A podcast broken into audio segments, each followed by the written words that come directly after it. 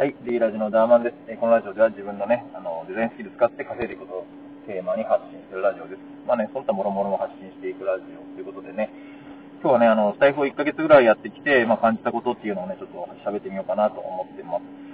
まあいろいろな配信を聞いてきたんだけど、まあ中にはそのね、中にはというか、まあ、役立つ情報とか、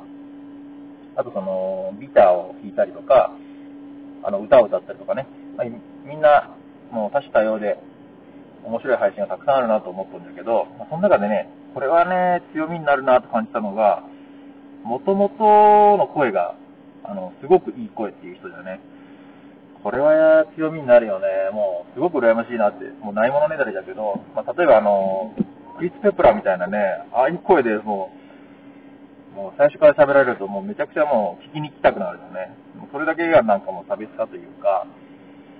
持って生まれたものだけでね、本当に羨ましいなと。あの、そういうので言えば、あの、MK さんっていう方がおるんだけど、その方はね、毎日まあ当然配信されとって、その、めちゃくちゃ低い低音でね、いい声なんよね。その声で、名探偵コナンのね、名台詞とかをね、配信とかしょんよね。もちろん、それ以外にもたくさんあるけど、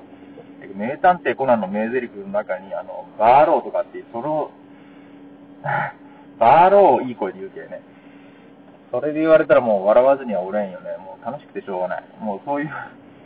配信がね、やっぱ強みがあると強いよね。だんだんこ